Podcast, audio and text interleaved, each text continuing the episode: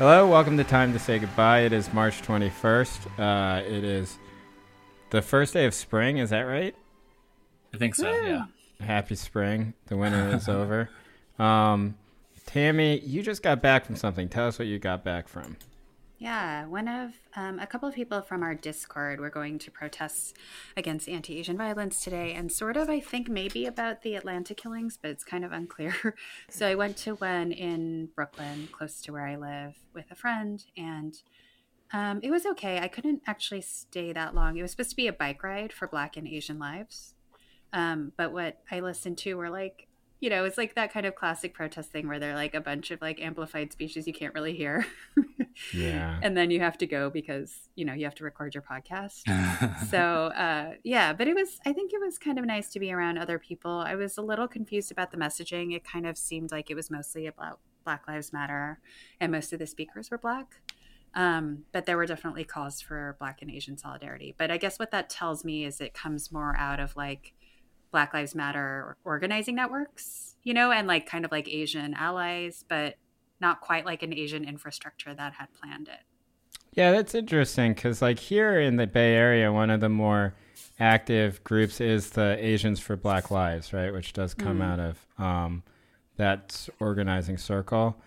And I think it just depends locally. Now, of course, in Oakland, Black Lives Matter is going to have a robust everything because it's where it started and also has such deep organizing right. ties. But um, yeah, there have been solidarity stuff that goes on here too. And I would say that in fact, it's probably the majority of the stuff that has been happening. Um, mm. Seen much less sort of like uh, conservative or community, you know, Chinese community. Not that those things are too are synonymous, but you know, sort of just just, just sort of Asian, you know, come out to support Asian lives. There's been a little bit less of that, and so uh, I don't know. That's been. I think that just reflects the types of people who put these types of things together in this area. Yeah. Yeah. And maybe in yeah, New York exactly. they just don't have that as much.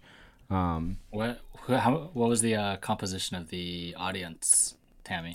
Yeah, so I would say there were probably like 200 people on foot or on bikes, and it was, I would say it was black, Asian, and white. But probably like, I don't know, actually, it was a fair mix. It was really mm. quite mixed.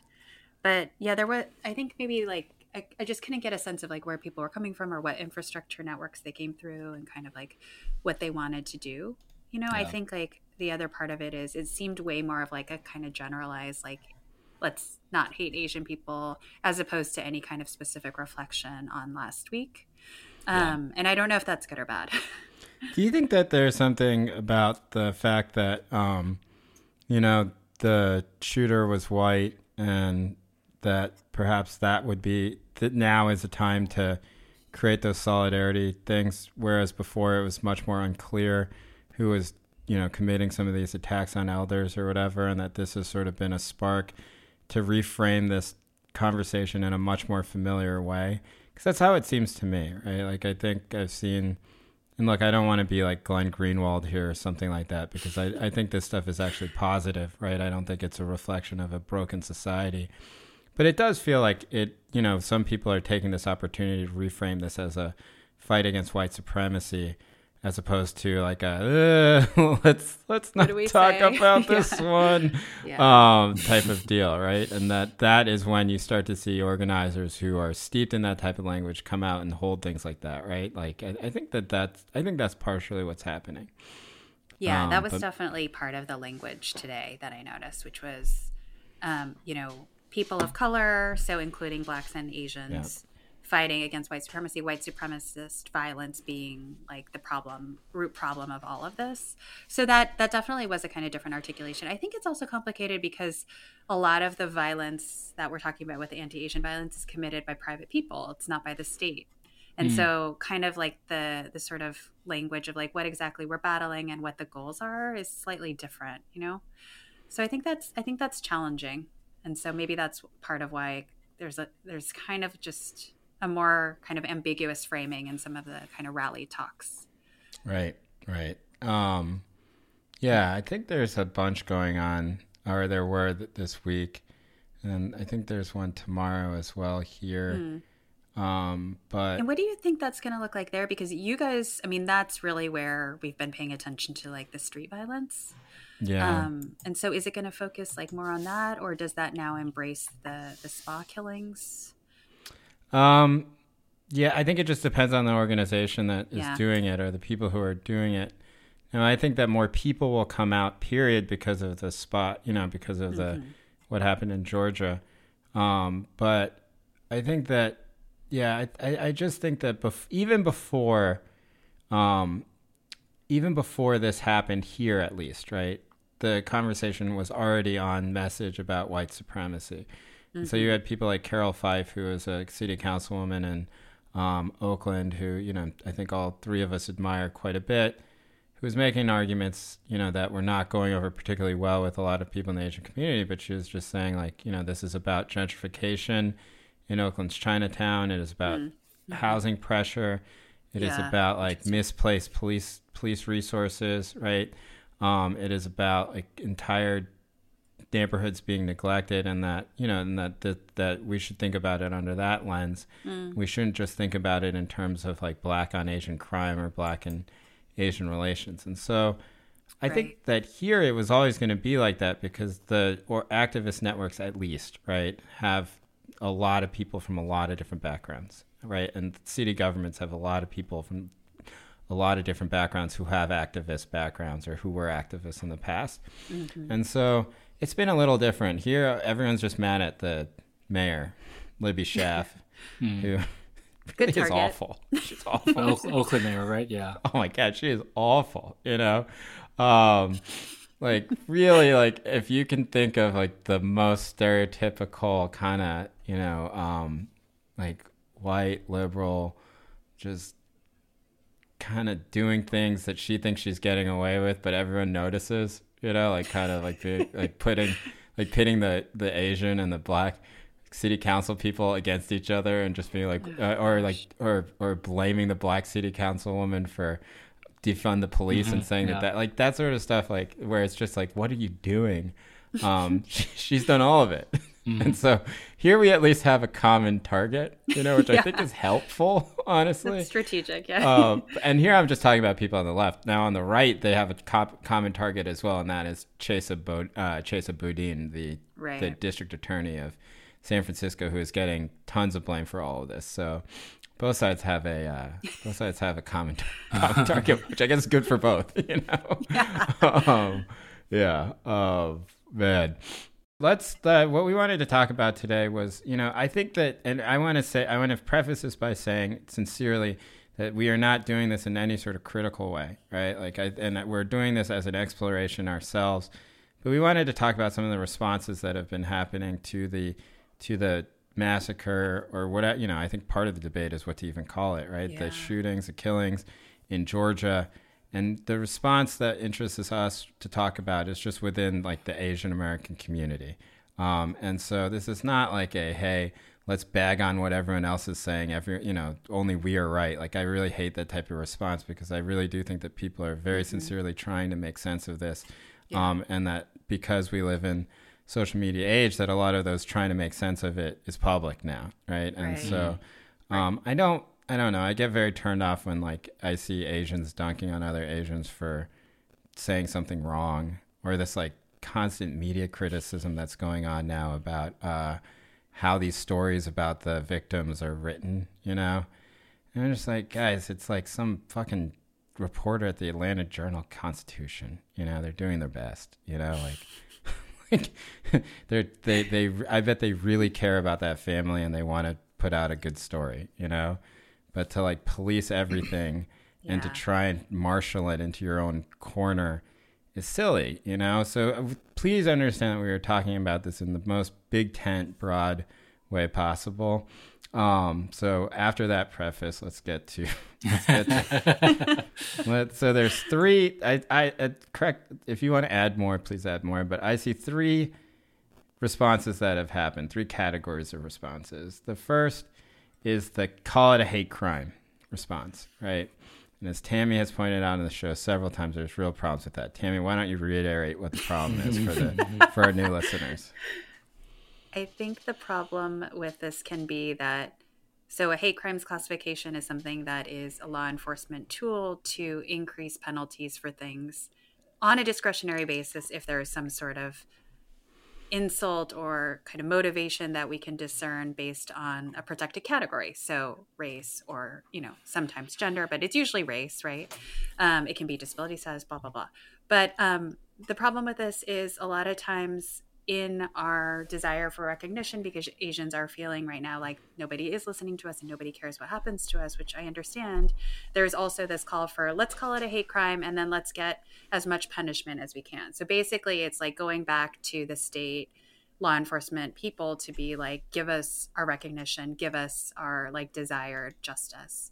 And we have to really just ask ourselves if like that's where we think we're going to get justice and whether we also want to propagate a system in which the more punishment, the better is basically the logic of racial recognition. I, I, would add to that too, just with the spa murders, very few calls for the hate crime are based on the fact that these people are women, right? Yeah. So there isn't also like a femicide logic to it. It's very kind of like race based. Right. Right.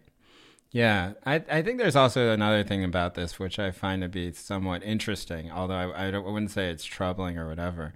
But I do think that when people are calling for justice in this sort of way, that they're really seeking out an illusion, right? Because for them to believe that they're not getting justice by saying it's not called a hate crime, then you have to compare it to something that is being called a hate crime, mm. right? And I think that in their heads, they think that black people, when they're attacked, are it's always called a hate crime, right? Yeah. And like I find that to be so not true. you know mm-hmm.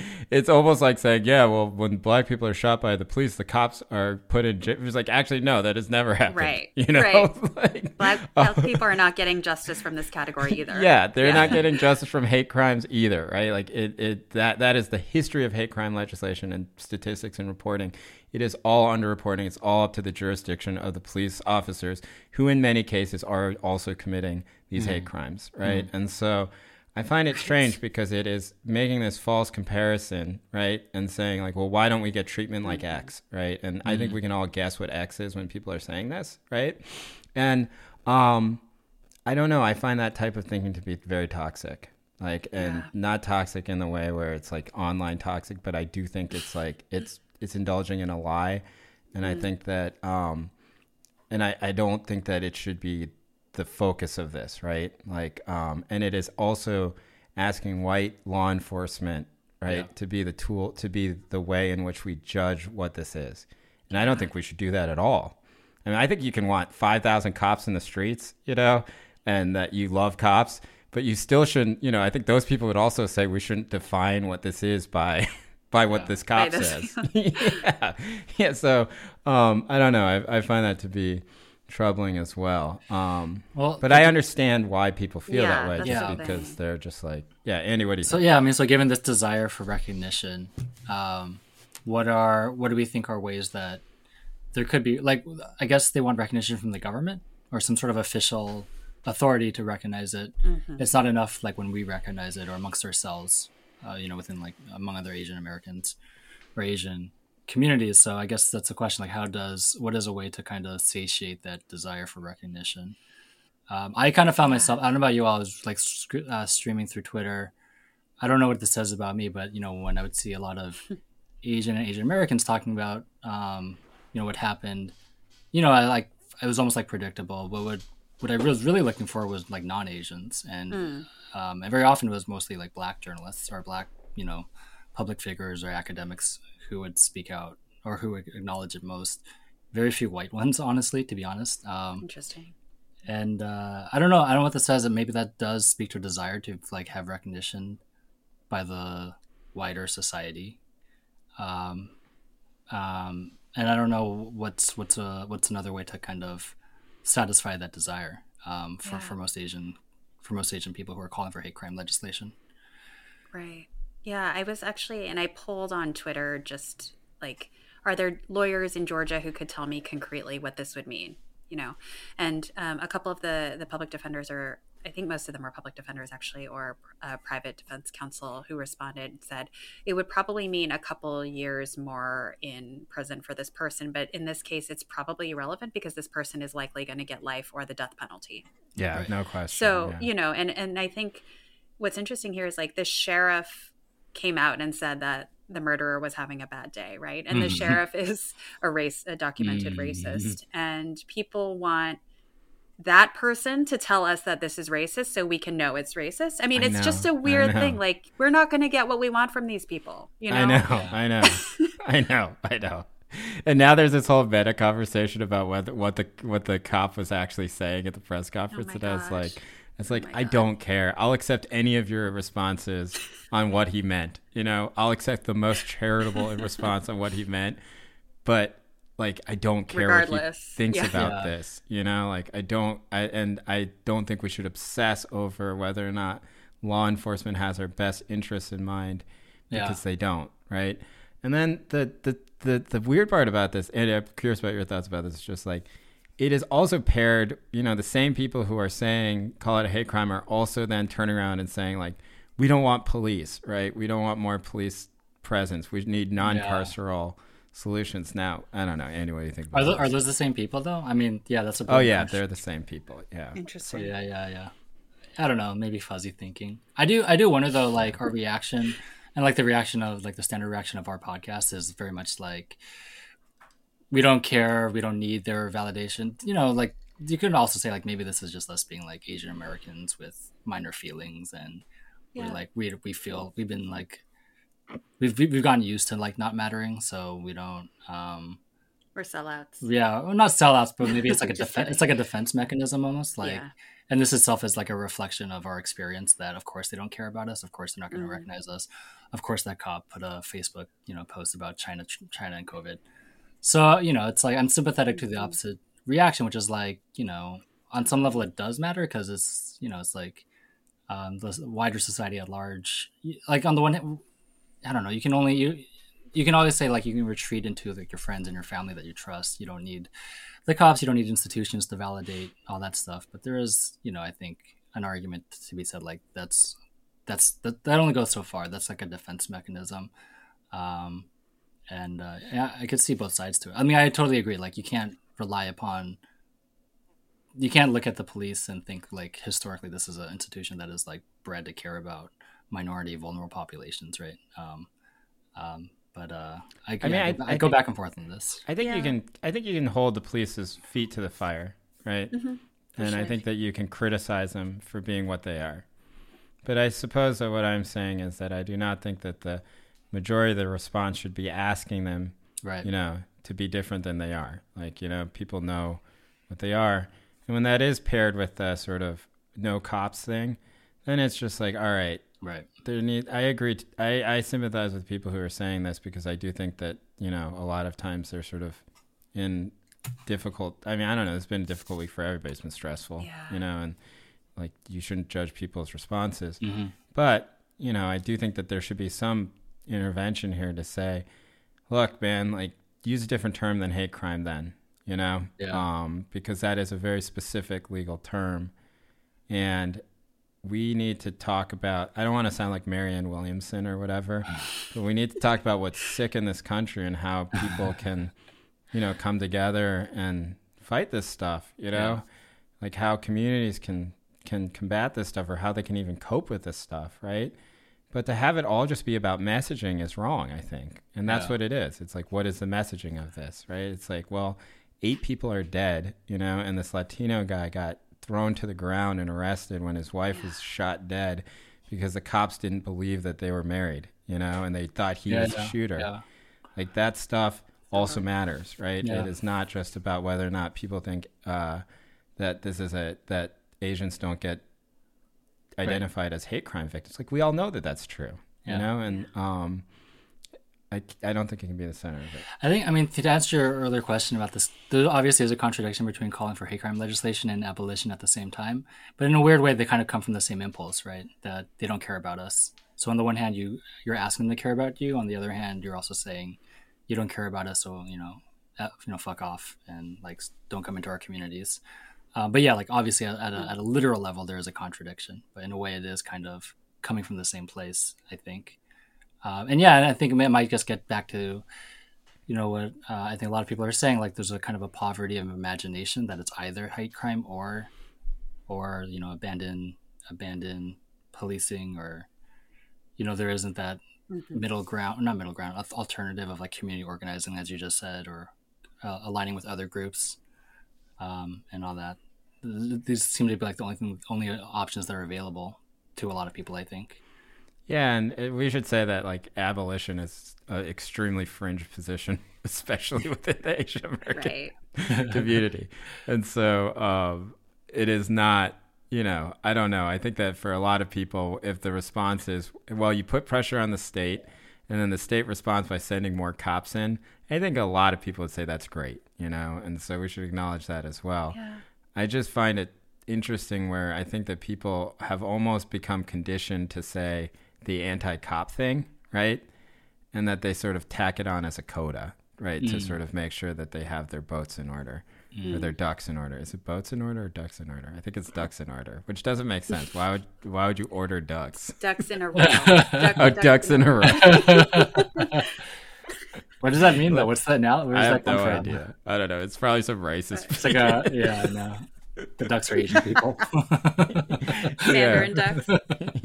I just assume every aphorism that I can barely remember is racist in origin. Usually. Um, yeah, the uh, I don't know. Tam- okay, so the second thing, Tammy, I'm, I'm going to ask you about, and I don't mean to put you on the spot because of you know your identity here, but the second response seems to be that this is you know a question about well, this is this is specifically about sex work, right? This is specifically about fetishization.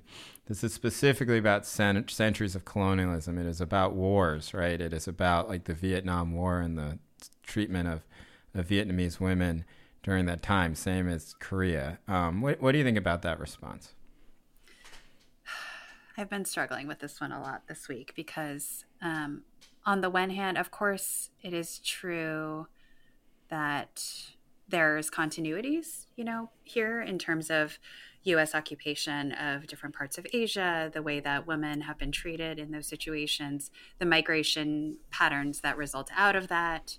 So, you know, and so I, a bunch of people might have read the May Jeong um, op-ed in the New York Times today, which you know May is very smart and a wonderful reporter and writer, and she kind of talks about you know tracing U.S. militarism through all of this, so that there's some sort of continuity between colonialism and occupation in Asia, bringing these sorts of businesses to the U.S. You know, and the perceptions of white people of Asian women in these like sexualized spaces. You know, and I, I think that's hard to deny historically. I mean, of course, there are, you know, there's a factual reading of that that's like quite correct. I think on the other hand, where I get stuck is I think um, sex work and sexualization of women is also universal. Um, it's not just about white people's gaze upon Asian women. Um, I think also, I do believe that there is volitional body work, sex work, you know, different forms of sort of physical low wage um, service labor that exist apart from the military context and even within the military context like camp towns that people can make r- really rational choices to engage in this work. And and it's not sort of all just like traumatic victim based forced labor you know there in asia or here. Um so i guess i'm just like all of that kind of can be true yeah. at once of course but i think what's really tricky about it is at some point i feel like there's a danger in, in sort of just like really sim- oversimplifying what people people's motivations are in this work and like not really getting the labor question because it's the labor question is automatically reduced to a sort of victim question yeah. if yes, that makes sense. yes. And that that's sort of like a and it's uh i think something happens where now you can make connections and that they seem mind blowing at first and they seem to explain everything. So if you say, mm-hmm. for example, that the reason why there are a lot of Korean people in Georgia is because there's a U.S. military base there, right? And that um, and that a lot of Korean women who married GIs moved to Georgia, right? And then your mind is blown because you're like, oh, well, this is about the Korean War and it's about imperialism. And that's why these Korean women are there. And so we can draw this straight line and we can make it about imperialism you know, like Hines Ward, for example, Super Bowl MVP as a military. Mm-hmm. Right. Uh, his father's like a GI. His mother's a Korean woman. Yeah. And he's from Georgia, right? Um, That's right. And yeah. uh, Hines Ward, who basically was like only accepted as Korean once he won the Super Bowl MVP. You know, it's like that's what it takes. I know, I know, I know. I was so mad. Overcome like, racism. it's like one of those things where if I was on Twitter back then, you would have, uh, it would have been like two days me being furious about about Koreans not accepting Hines, you know, uh, accepting Black Koreans until Hines Ward won the Super Bowl MVP. You know, just like what. Um. Anyway, um. But you know, you make these connections, and then you. I think there's sort of an overemphasis on how much they actually explain right? Yeah. But they are sort of like in the brain. You can see the connection and the symmetry. Right. And I don't think that that means that it's not true, right? But I do think that there are more there are more like interesting questions, not interesting, but there are more pressing questions about about this type of work. And then I do also think that it does immediately turn them into victims, not just of like, you know, class or or or misogyny, but also makes them victims of like some abstract imperialism right, in the Korean War. And I don't know if that is necessarily the right way to do it. Is to just pile on every type of of uh, type of every type of victimization narrative that you can onto onto these women. Like I think that's actually mm-hmm. disempowering. I mean, it's tricky because you know I read the May Jeong article this morning and I thought it was very illuminating because I didn't know a lot of this stuff. And you know, we just talked about um, comfort women a month ago, right? And it seems like the United States military saw Korean sex workers as serving the same purpose for their U.S. military, you know, military force, as the Japanese military thought about comfort women for the Japanese military force. So it's hard, and I think you know that's kind of sobering to think about, right? Like you could say that they were doing it on their own volition, that it was there's agency and all that stuff, but they also are being put in the position that's kind of analogous to you know what what we know as a history of sexual slavery. So yeah. without knowing more, I, I'm a little like I'm not sure like the question of whether or not they had, how much agency they actually have like they obviously have some right? The question of how much they actually have is something that's like a question more than something that yeah. I, I want to assume if that makes sense. Um, i mean i have a lot of thoughts about this in terms of i think there's one big question is like to to to go back to tammy's experience this morning is to what extent do we want to assimilate these shootings into some broader anti-asian thing? Or to what extent does that risk losing the specificity of you know all the things I learned talking, you know, from our conversation with Ease on Friday, right, mm-hmm. and and learning about the specificities of that industry, that could that could get lost if it's just about an anti-Asian thing. Um, yeah. And it's about like the way that we get insulted by our white colleagues at our office jobs. You know what I mean? yeah. I know. Um, I know. It's a tricky. That's tricky. Yeah. Because because on the other hand, you know, as an academic, I'm like, yes, these things connections all matter. We should like emphasize all the sure. connections and we don't want to, you know, like, you know, like if I were a historian, I would be like, of course this took place in 2021, you know, like, but, but, yeah. but living yeah. through it, you're sort of like, it, it's very almost dehumanizing to do that. Um, right. And then how do you explain the previous massage shootings? last year in Toronto. You know, there or like you know whatever ten years ago in Rhode Island. Like there are all these things yeah. that like I the person I went to the rally with today is a Chinese American friend who's a woman, and the first thing she kind of said was, I don't feel like the massage shootings had anything to do with the anti Asian violence. Like her, for her, it's like a thing that we have seen yeah. and experienced and connects to right. some other kind of inherited memory, you know? For sure. Um, so uh, yeah, I think it's very, very tricky. And I appreciate your comment, like about how a historian sees these things, because I think it's like very tempting to put this like three, you know, whatever yeah. number of years of history onto this thing. There's but it's too many like, historians. no, we need more jobs. The history field has too much power.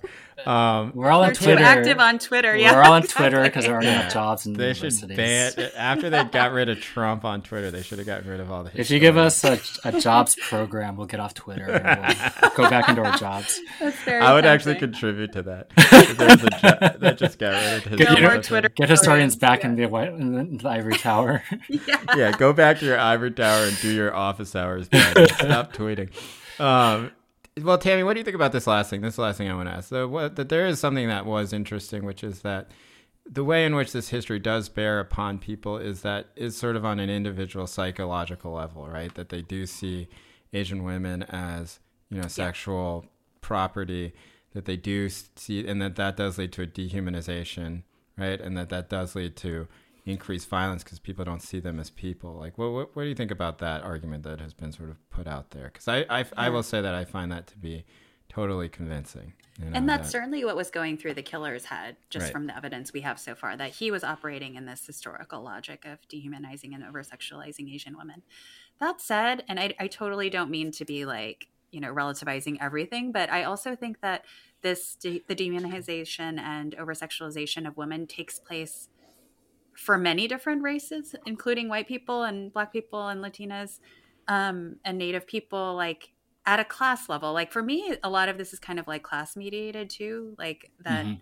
of course like middle and upper class asian women also feel that they are like fetishized and that there are weird things that like white men will say to us on the streets and you know kind of da- daily casual reactions but i think like the the kind of propositioning and all of that stuff that occurs that actually eve's laid, laid out quite well last week too that occurs like in working class mm-hmm. spaces mm-hmm. you know where you are selling your labor in different kinds of ways. Like she gave the example of like nail salon work, which is not at all a sexual work, but is somehow perceived as like a sexualized work. And so, yeah, yeah that definitely like connects to Asianness, but that also connects with just being like having a job that is low wage, in my yeah. view.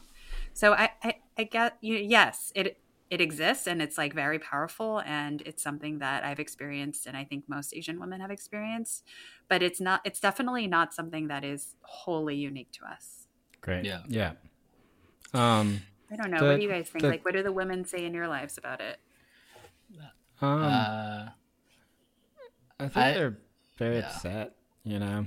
Yeah. And I don't know. I, like I said, I just think I wish people would give two weeks for people to just get out everything, you know, and then we can start thinking about what it is. Um, yeah.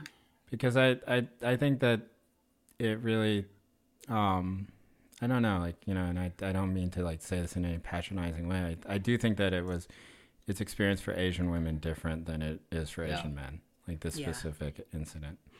And, um, I don't know, it's not, I don't mean to be like, I'm going to be an ally but you know, I don't know. It's been I've, I've yeah. tried to not.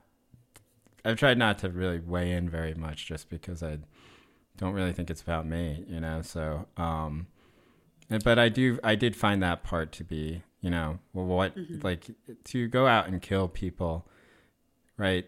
Like there has to be some dehumanization that you yeah. feel about it and I do think that in that way the history is very relevant, right? Mm-hmm. And yeah. it's it's and it's also something that you see every day in your life, right? Like uh, if you yeah. have any experience or, or, around Asian women at all, you see it all the time, and so um, it's not something that feels abstract at all. It actually feels very lived. Yeah, um, yeah I, have a, I have a friend. I won't go into too much detail. Who has told me that she had a lot of experiences that just kind of she must have repressed and mm. kind of reading through stuff this week made her kind of rethink a lot of stuff from when we knew each other back in college. Um, mm. And you know, that's certain like you know I could kind of relate, but obviously not directly relate to a lot to a lot of that stuff. But I'm trying to be you know privately supportive about that stuff. Um, mm. The one thing I will also say though about maybe in defense of history, right, is that one thing that's kind of stuck with me looking at a lot of these explanations about this is rooted in stereotypes or racialization is that I think without history such as, you know, May Jeong's article about the Korean War, yesterday I was just going through books on my bookshelf about um, it's been well documented that Chinese migration was like 80, 90% guys. Right. And and that's why sex work kind of emerges in the United States. That's very Chinese and anti-miscegenation laws and migration yeah. laws and so on.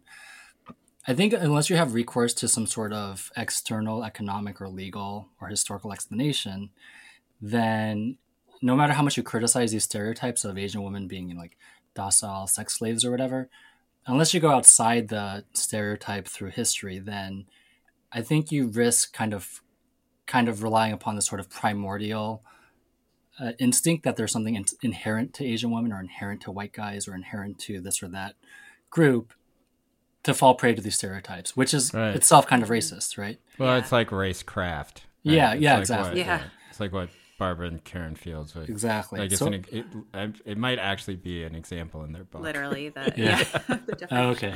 yeah. So that um, I actually I yeah. don't know if it is, but you know, it sounds like I mean the whole book is just a list of examples. Right? so, um, not that's not to denigrate the book. I, I yeah, yeah. I, I, very much admire that book, but um, you know, it is a list of examples um, written in a I don't know. That book is written so strangely, you know, like it's like it's sort of masterfully written and it doesn't feel like a historical text. And I just find it's like such a curious text, you know, like it's like I don't know. It's a little, it's a little old fashioned, I think, the Field sisters. But do do they write can other people write history books like that? Like it just seemed That's like, not a history book proper. That was their attempt to take older oh, older okay, history writings and translate right. it into like practical ideas. Some of it is old essays that are historical, but some of it. But yeah, I think like that's the point. It's like a lot of anti-racist stuff out there is people getting mad about stereotypes, but then staying within the logic of the stereotype itself, right. and right. Mm-hmm. and and then you just wind up with this. Well, white men are inherently fetishizing of Asian women because Asian women inherently or this or that and it's like well that's that's just racism again yeah. you know it's, yeah. it's, just it's just like outraged liberal racism i guess um, yeah. so i mean we're not just we're not we're not here to criticize again but that is something i okay. i've been kind well, of thinking through as i kind of process get ready to stuff get ready to defend history because the third version of this is this sort of constructing of these histories through twitter threads right and there's been a lot of these and so, some of them have been done by asian people and some of them have done by people who aren't asian um, Nikole Hannah-Jones, for example, had a very, you know, one that went very viral. Right? Oh, and, really? Yeah, yeah, and she, you know, very thorough, you know, and, um, and, you know, and then there's just people on the internet who are doing the same thing, and you know, half of the posts that I see on Instagram are about the Chinese Exclusion Act and stuff like that. Andy, as a historian, what, what, what do you think about this thing, this sort of creation of creation of a long history? Um, I know you, you already deleted your Twitter thread, so I know before I had a chance to read it closely. It's getting too toxic. no, so like, like like I said, I think the way that stuff is useful is like if there is a stereotype. I mean, there was everyone knows that by now there was legislation in the 1870s to ban Chinese migration, women migration of Chinese women because they were stereotyped as prostitutes. Um, and so, but what I find useful about that stuff is like why was that legislation out there? It wasn't just that they had these they like read these stereotypes in books right? Like it's corresponding to something real which is migration patterns. And there is like a and and that's embedded within some broader idea of like um, white workers being threatened by chinese workers and and portraying them as unfree. And that led to the coolie stereotype. It also led mm-hmm. to the mm-hmm. prostitution stereotype. Um, and and maybe that led to certain institutions of and because precisely because they were ghettoized by laws right? There were institutions like brothels and opium dens. Those are real. Like those aren't we didn't make those up right? And if there is a continuity a material continuity that gave rise to like that could be useful i think right? But again of course what i'm like not happy with or, or or not not happy with like what i think needs more needs to be pushed back against are these ideas like well there's a stereotype in the minds of these white people and it just kind of like was passed down almost like genetically through the like, through the white, white supremacy, right? Right. Yeah. Um, as a sort yeah. of idea rather than you know legal legal customs and economic practices and all that stuff. And so like the May's invocation of the Korean War, the history of sex work in Korea that kind of comes back to the United States after the Korean War. That's really useful information.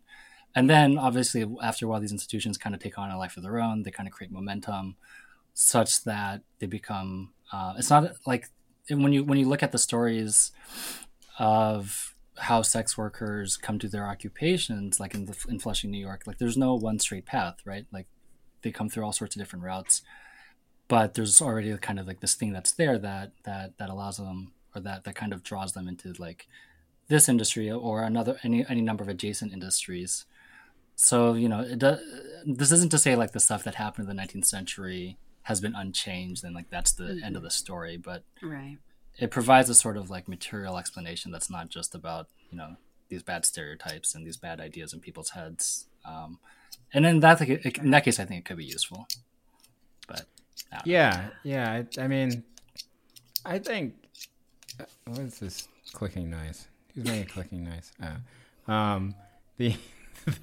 my you know I I don't I think that when the history is so broad, right? I think that the aim of it is to show that that we as Asians also suffer under a history of white supremacy, right? And that um, that that is always laid out vaguely. And you know, some of what I was saying on Twitter and then deleted because it's getting too toxic is that like I think that why people are doing this in some ways is to reclaim Asian people into people of color, right? That that there is this frustration that Asians are not seen as people of color, that they're seen as white adjacent, and I think that that doesn't really jive with a lot of people's lived experiences because they've lived through racism if they grew up here in the United States, right? Um, and that uh, it doesn't have anything to do really necessarily with stuff like you know I don't know like Harvard admissions or something like that because most people don't apply to Harvard, right? It has to do with day to day existence, you know, feeling less than, feeling like you're not given opportunities because of who you are, of being harassed on the street, etc. And that they that these people also want to feel like they're part of the large national conversation about racism in this country because they feel like they've been left out. I think by creating a large history, it gives everyone who is Asian access into that history, right? Because it is about white supremacy and people who are not white. And I don't know, I, I guess I find that to be somewhat glib in a lot of ways because I think that what it does is that it completely erases within the context of this one killing, right, of this one massacre, it erases all of the dynamics that were going on that, that led to these people being so vulnerable. Right? It also erases the people who in the Bay Area are being attacked or people who are being attacked nationwide and what their class status is, what their immigration status is. You know, like why are these people not being why are there so many hate crimes not reported? Well, it's not just because Asians are Confucian and don't want to cause trouble, right? It's because a lot of people who are being attacked are undocumented. A lot of them don't speak English, right? And that when that sort of project is undertaken by like a sort of professional class of Asian Americans who are grieving as they should, right, for their people, then it feels like it's almost like a it, it almost feels like it has an erasure, erasure effect. Does that make sense? Right? That it, yeah. it sort of says, well, we too suffer in the same way that these people do.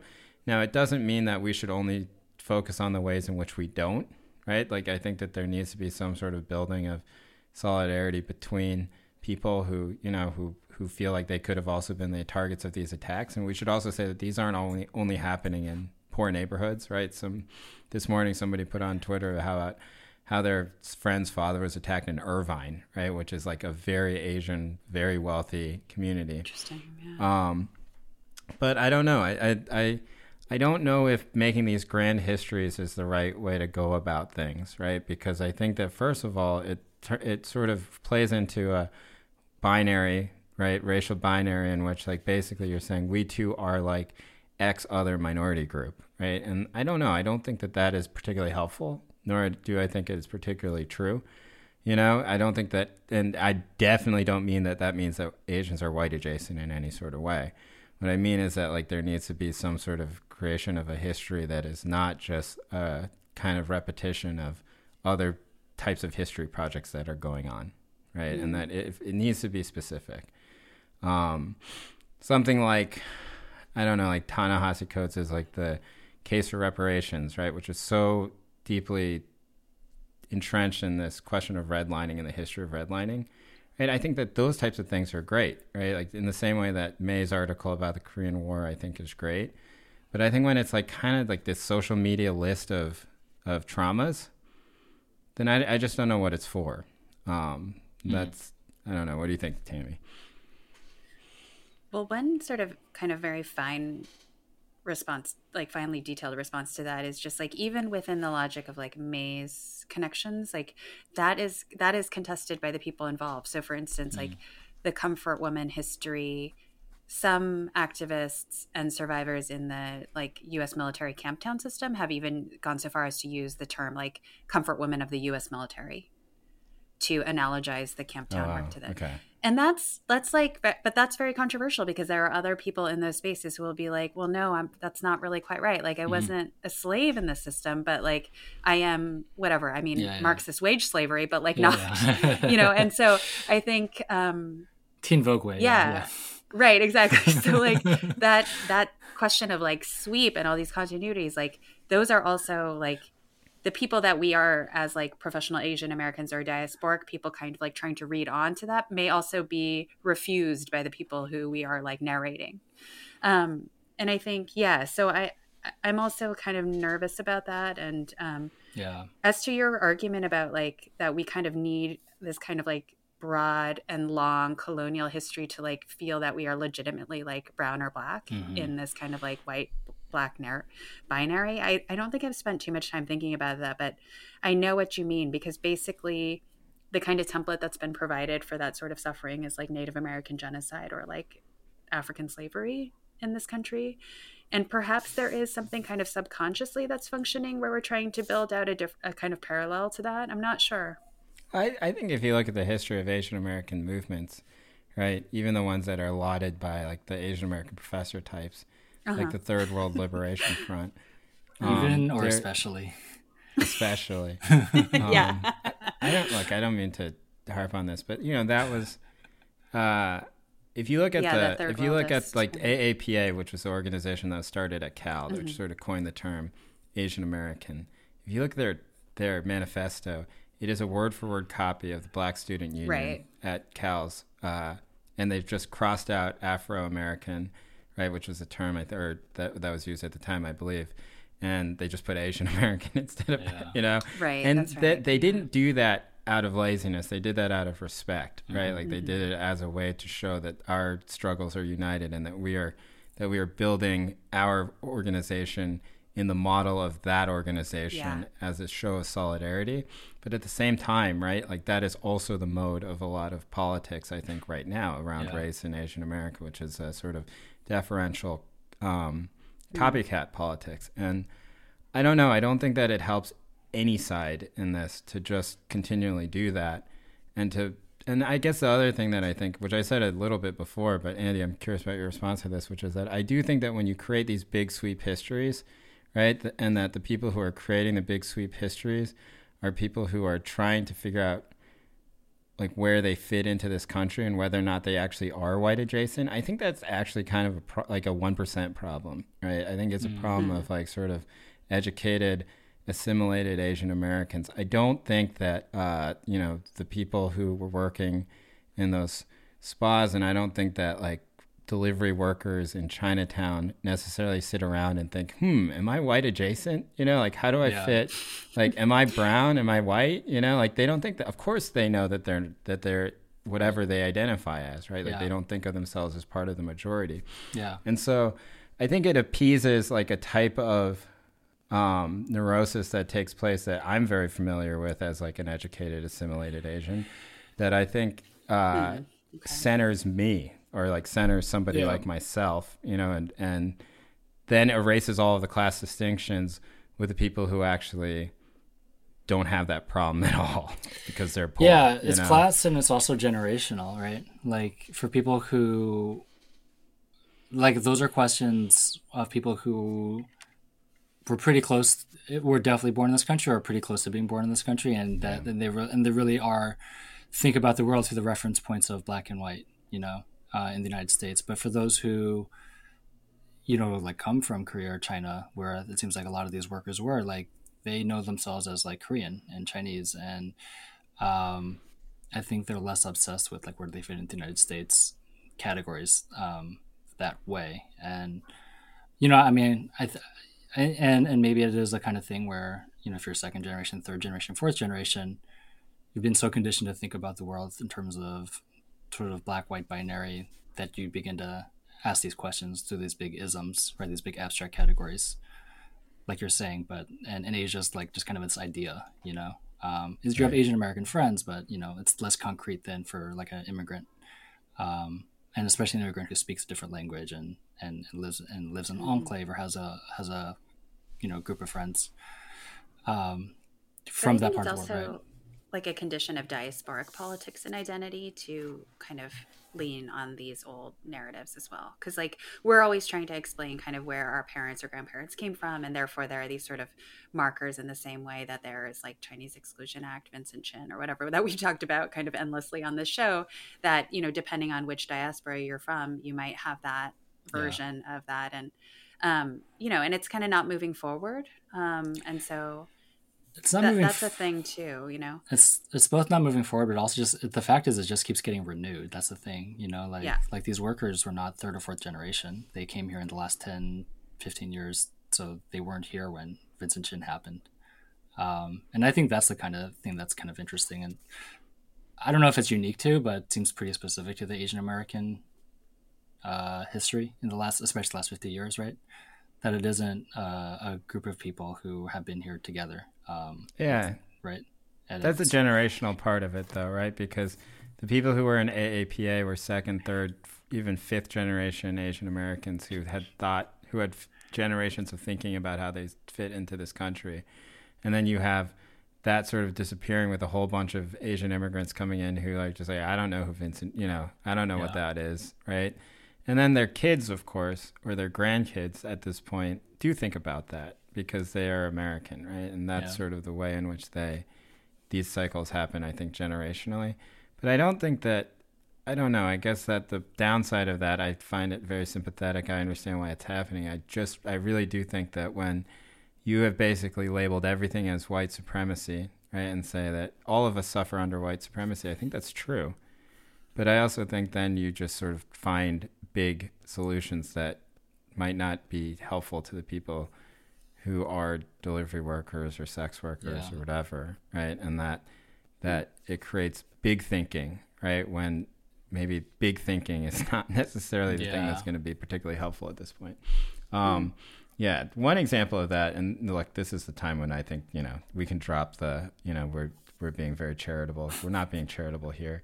Is a quote that Jeff Yang gave at the in the Washington Post. Right? Jeff Yang, a Chinese American columnist who co hosts a podcast on Asian American issues, said the pandemic era has been a wake up call for a community that has that had appeared to be on the precipice of racial validation behind the cultural cachet of the movie Crazy Rich Asians and the television series Fresh Off the Boat, in which his son, Jeff's son, Hudson, portrayed a leading character among other milestones. Quote, it's easy for us to forget we're only a global pandemic away from being treated as scapegoats in this country, said Yang, who predicted that the nascent movement would give rise to a new generation of political uh, leaders.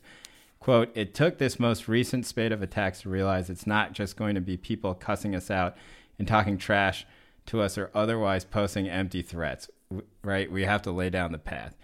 All right. Do we have to say anything about this? I just want to give like an example. Like, come on, you know, like this is, but this is what I'm talking about in terms of big history, right? And and sort of simulacra standing in for identity. Well, what's right? what's your what's your specific objection? Like this idea Yeah. that he wants to join what is, what does he called a cultural breakthrough or something? Who is us? Is my Ra- question. racial when It says, validation, when right. it's like it's easy for us to forget that we're only a global pandemic away from being treated as scapegoats in our own. Like, who is he talking about? Right. Yeah. Right. Yeah. There's a lot of Asian people in this country who are poor, who experience this their entire lives or like their Every entire day. time in America yeah, yeah. every single day. You know. And when he says we, he is talking about rich East Asians who give a shit about, who think that Crazy Rich Asians was a cultural milestone. like, come on. Anyway, if we could cancel one thing out of this convers- you know, conversation, I think it can be that perspective. All right, so good. We're fine with everything else, and we we're grieving with you sincerely, and we don't think that anything we've said here should be taken any more seriously than any of the other stuff. Right? We just have our own particular perspective, but you know, I don't know, Jeff. Jesus Christ. All right.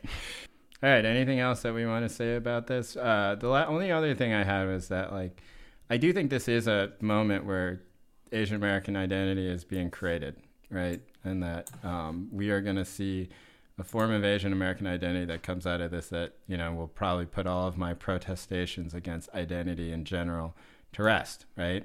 Um, I've always said that Asian American identity doesn't exist, and now I think it will exist. Like, what, what do you think? What form do you see it taking? Uh, either of you? Why, why are you so optimistic about this Yeah, one? what- Yeah. I I'm don't know if it's what you think. optimistic. I, I don't know if it's a good thing or, Or not. what is your so and then, and when you say coming out of this, do you mean like four years of Trump or the last year of the pandemic or? Yeah, all of it. Trump, pandemic, attacks, and um, this particular massacre. You know, um, I think that people are really starting to talk. I think that they're different factions that are coming out, right? There's sort of the yeah. rooftop Koreans type of, you know, Oh, right wing militant group that's coming out. There's uh, sort of the professional class response that's coming out, and which is about like let's go back to being POC, right? Um, and then there's uh, and then there's sort of a on the ground like let's you know liber- liberation politics, solidarity politics type of response coming out. Um, and I think one will probably become the predominant one, and just because of the social and political reality of things, I imagine it'll be the professional classes one that comes out and becomes like the the thing, right? Unless like some charismatic young leader comes forward and converts a whole bunch of people, which I also think might happen, you know. But um, I don't know. Yang. It's been interesting to me because Yeah, it's Andrew. like you see, like Tucker Carlson keeps having Asian people on on his Oh show. um, and I wonder if it'll be a right wing identity. Right, this is something I've written about before, but I don't know. What do you see coming out of it, or do you or do you disagree with my assessment here? I mean, I think it's definitely a, di- a distinct stage that seems very different than 10 years ago. It does seem like a lot of post 65 people like us are now like coming of age in their 30s and 40s um, and are more vocal about this stuff. It also seems like Asianness is now Asia slash Asianness is now like more more than ever before about China, right? More than about Right. Korea or Taiwan um, or Vietnam or whatever.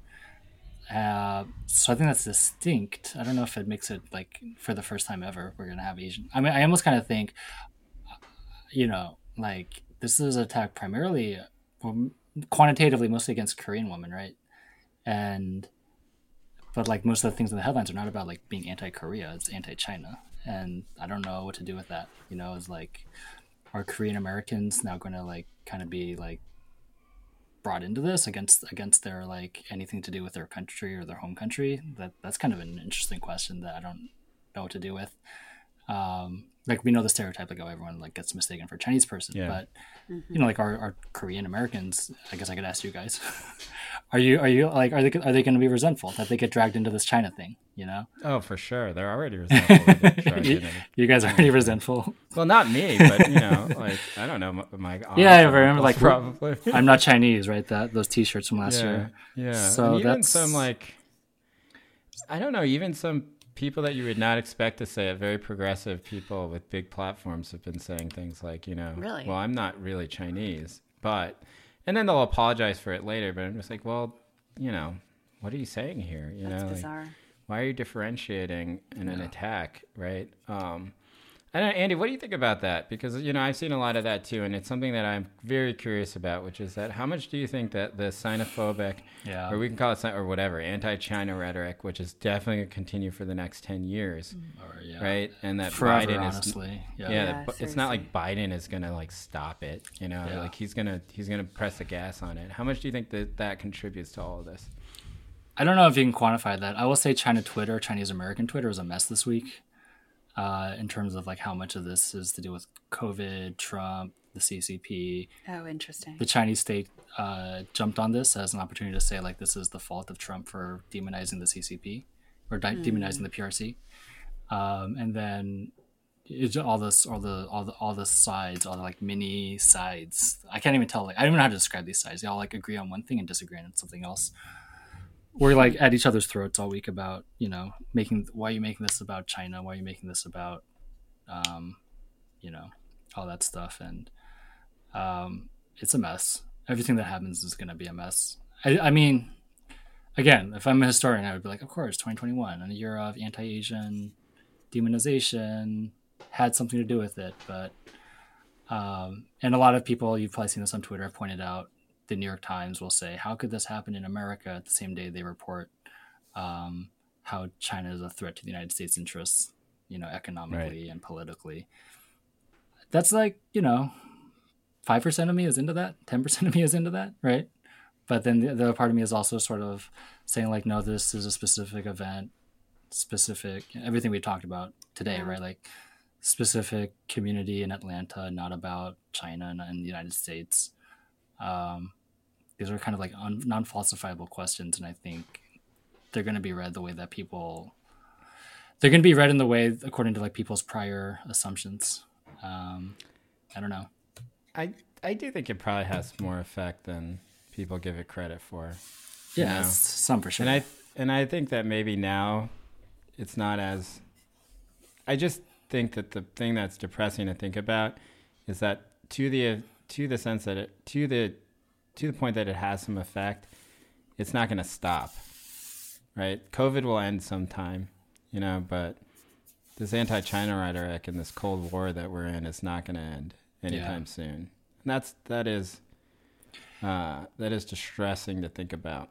I think COVID accelerated what was already happening. That's my, and yeah. I think that's most people who are paying attention yeah. would say that too. That's that was Eve's point also, right? Yeah. Yeah. I guess yeah. to the extent Jay's prediction is a strong one, I think a question is like if you look at the responses in the 70s and 80s to, you know, crimes and violence against Asian Americans, um, I think the kind of gel that held together the response was like, we are Americans and we need to double down on our Americanness and our belonging. Um, and I wonder if yeah the years of kind of multiculturalism and immigrant awareness and stuff would change like what now are kind of gelled responses. So in other words, like is that what we're going to need to say to feel safe or can we say something more nuanced where we like can still respect the fact that we have ties to other places? Yeah. Um, and not just be like I'm an I'm an Asian, you know American doctor or whatever. Right, you know, I right, just right, I'm I'm kind of curious about that. I'm an American doctor, uh, and that's intention. I think with what Jay was pointing out, this uh, desire to assimilate Asian Asian American history to like Black American history, right? Like these yeah. these two things are kind of intention. They don't. I mean, obviously, you can have both thoughts at once, but like one is kind of more nationalizing, and one is right. less. And um, maybe exactly. maybe this moment is actually going to make make things more nationalizing. Um, right. That would be a worry. And yeah. I do think there'll be two. You know, I think some. I think a lot of people already are doing the "I'm just an American," you know, and you know it's interest more interesting now because I think the sort of Chinese right. Sorry, Andy, but you know the. like you represent. but the people who, let's say, the people who protested Peter Liang, right? Yeah. And the people who yeah. uh, did the Harvard lawsuit, who are, you know, a lot of overlap between those two groups. And they're yeah. sort of coming out and being like, Chinese people are the best Americans, you know, because of these reasons, right? I because see. because we work hard and we care about the family. That's what the kid who went on Tucker says all the time. Right. Asian you know, exceptionalism. Yeah. Kenny Xu.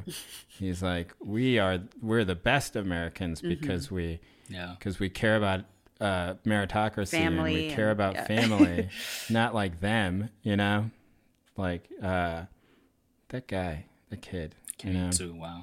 I met him at uh, uh, the rally for the American Dream. Wow.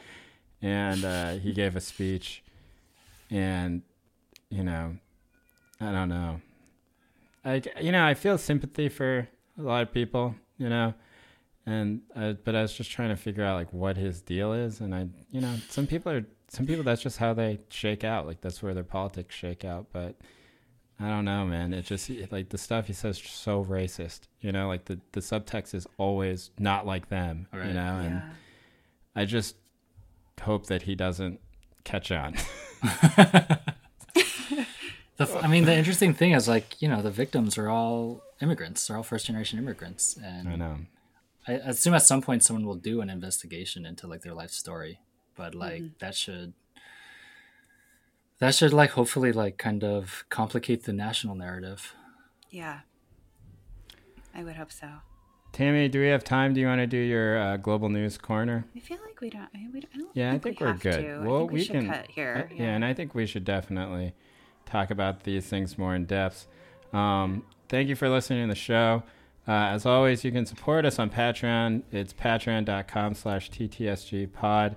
If you go to our Twitter, you can find out all the information there. The Twitter is the same thing, at TTSG Pod. If you want to send us an email, you can send it to us at time to say goodbye pod at gmail.com. Um, we, uh, yeah, or and if you sign up for Patreon, you can join our Discord community, which is kind of overwhelming at this point. It's wild. People just talk all day to each it's other. It's amazing. It's great. They talk all day, and half of them are in Asia, so it actually just picks up. Uh, yeah, yeah. also at night. 24 hours a day. but it is a wonderful international community. And I don't know, for me personally, you know, sort of processing a lot of this stuff just because I didn't want to like be the person who screams about it on Twitter all the time.